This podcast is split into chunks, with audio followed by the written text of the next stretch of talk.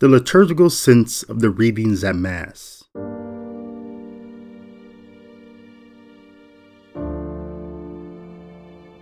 The Torah reveals God's heart for his chosen people and his desire to draw near to those who will eventually be called to enter the new covenant.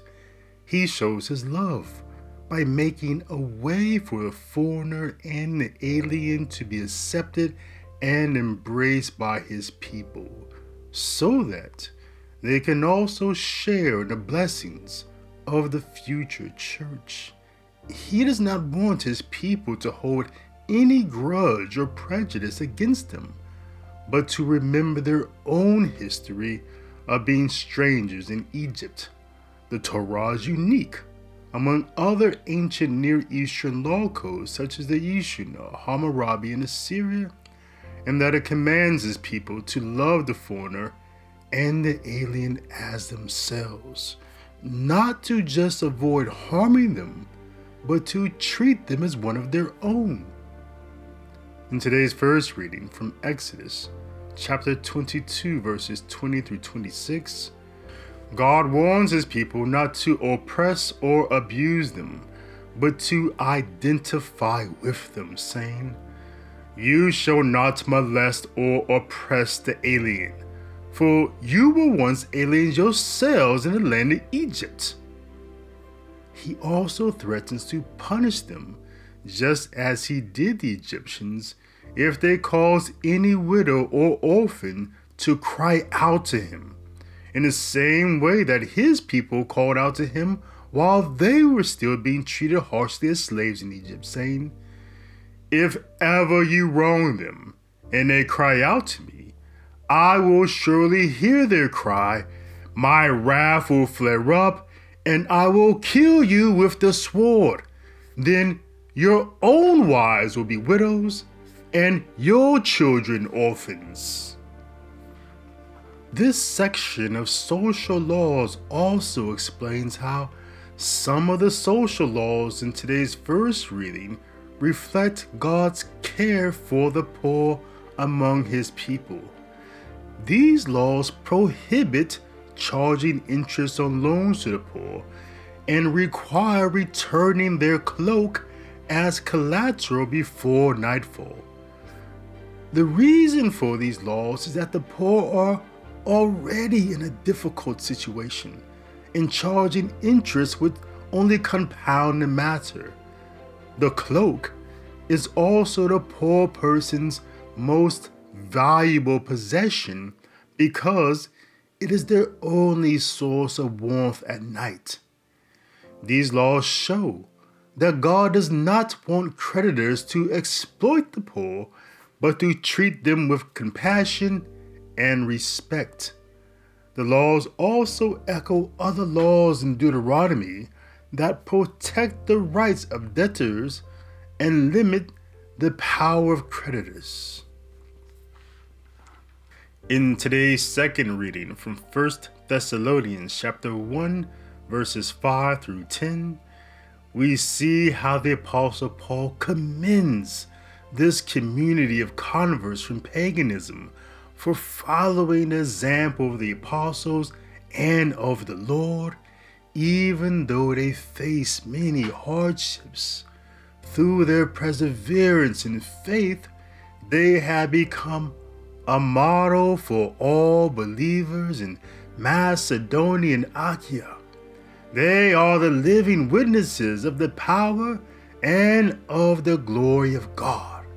So much that Paul does not need to preach the word of God in other places because the word of God in Thessalonica speaks louder than his words.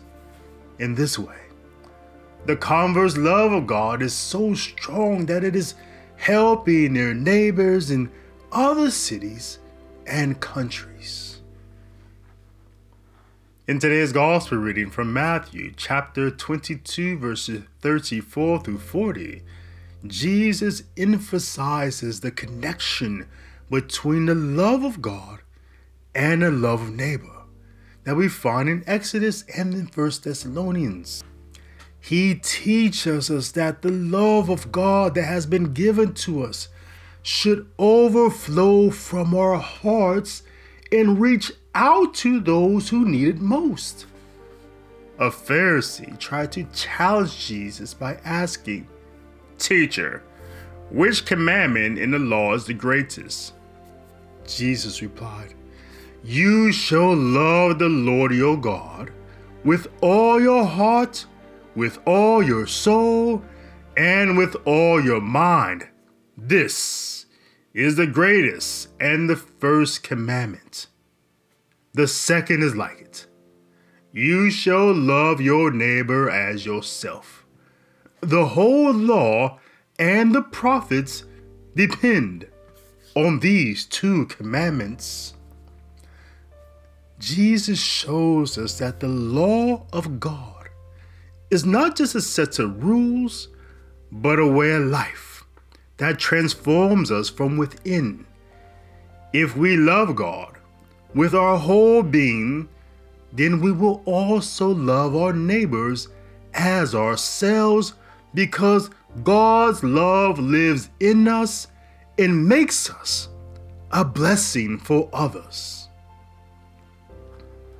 As a living work, of today's theme, one way that the liturgy of the Catholic Mass reveals itself as being a divine good is by inviting us to align our whole being with God so that we might be like God in the world. The liturgy not only teaches us and moves us to pray and confess with our heart mind, and tongue, but also shapes our bodily postures by having us stand and sit and kneel before God so that we might physically reflect the internal work that God is doing in us.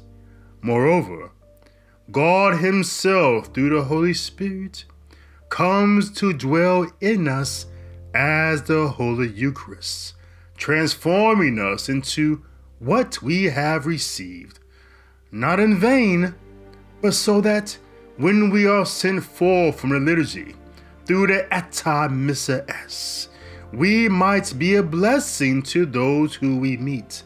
And not only them, but that our love might be a powerful and compelling witness of God's power that will draw people near and far to know that God is real and that He loves us more than we can ever imagine.